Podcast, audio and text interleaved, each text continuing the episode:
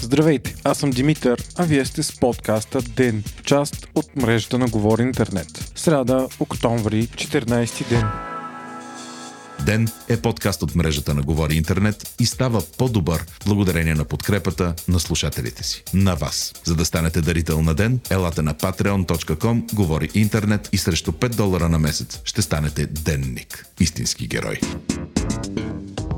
Отново рекорд за новозаразените с COVID-19 в България. След като миналата седмица последователно минахме за пръв път границата от 400, 500 и 600 нови случая, днес те са 785. Броят на тестовете е 5800 или 13,5% положителни проби. 8 души са починали, а 1307 са в болница. И въпреки уверенията, че България има много по-голям капацитет да приема нови болни, страната има все повече повече сигнали, че здравната система започва да издиша. БНТ съобщи за сериозен недостиг на лекари в болницата в Шумен, където вече има 44 души с COVID-19 на лечение. Директорът на болницата определи ситуацията като критична и предупреди, че лечебното заведение е пред затваряне. Недостиг на лекари има и в болниците в Разлог и Благоевград. Инфекциозното отделение в болницата в Бургас пък вече е запълнено на 100%. Междувременно днес министрът на здравеопазването Костадин Ангелов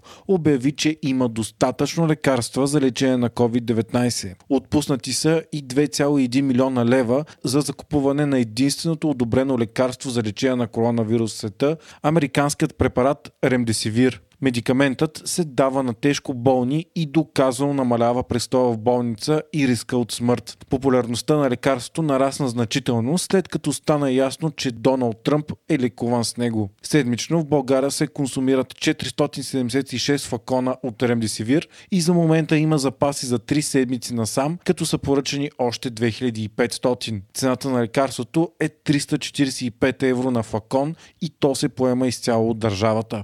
Министърът отново повтори, че няма да бъдат въвеждани нови ограничителни мерки, но сегашните ще започнат да се следят много по-стрикно. В същото време все повече страни в Европа приемат ограничителни мерки заради рязкото покачване на случаите. Чехия, където бяха достигнати 8000 случая на ден, затвори училищата и баровете, а Холандия обяви, че затваря кафенетата и ресторантите. Франция пък може да наложи вечерен час. В цяла Европа процентите на заразяване се повишават, като дори Русия отчита рекордните над 14 000 случая на ден. В Германия случаите са вече над 5000, най-високият брой от април месец насам.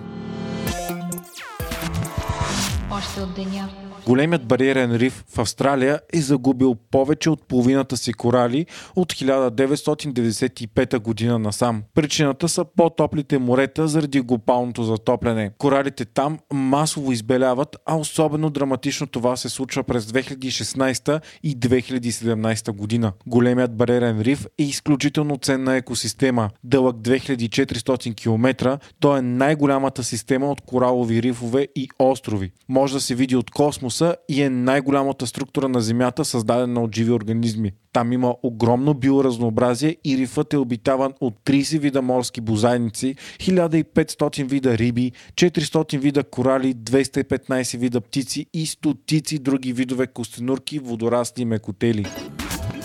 Вчера американският гигант Apple представи новата си линия телефони iPhone 12. Те ще бъдат първите на компанията, които ще могат да използват 5G.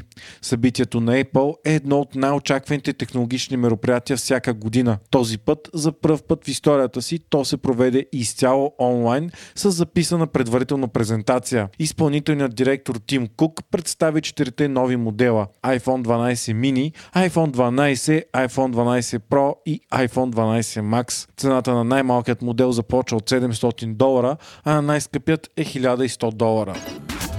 Инсталацията Един човек ще заработи в София до края на седмицата. Арт инсталацията е висока 13 метра и е разположена на място на бившия мавзолей в столицата. Тя е покрита след телевизори върху стоманена конструкция във формата на човек. Две камери ще следят минувачите наоколо и ще ги показват на екраните, като по този начин различни хора ще образуват един човек. Вие слушахте подкаста Ден, част от мрежата на Говори Интернет. Водещи главен редактор бях аз, Димитър Панайотов, а аудиомонтажът направи Антон Велев. А ако искате да не изпускате епизод на ден, не забравяйте да се абонирате за нас в Spotify, Apple iTunes или другите подкаст приложения, които използвате.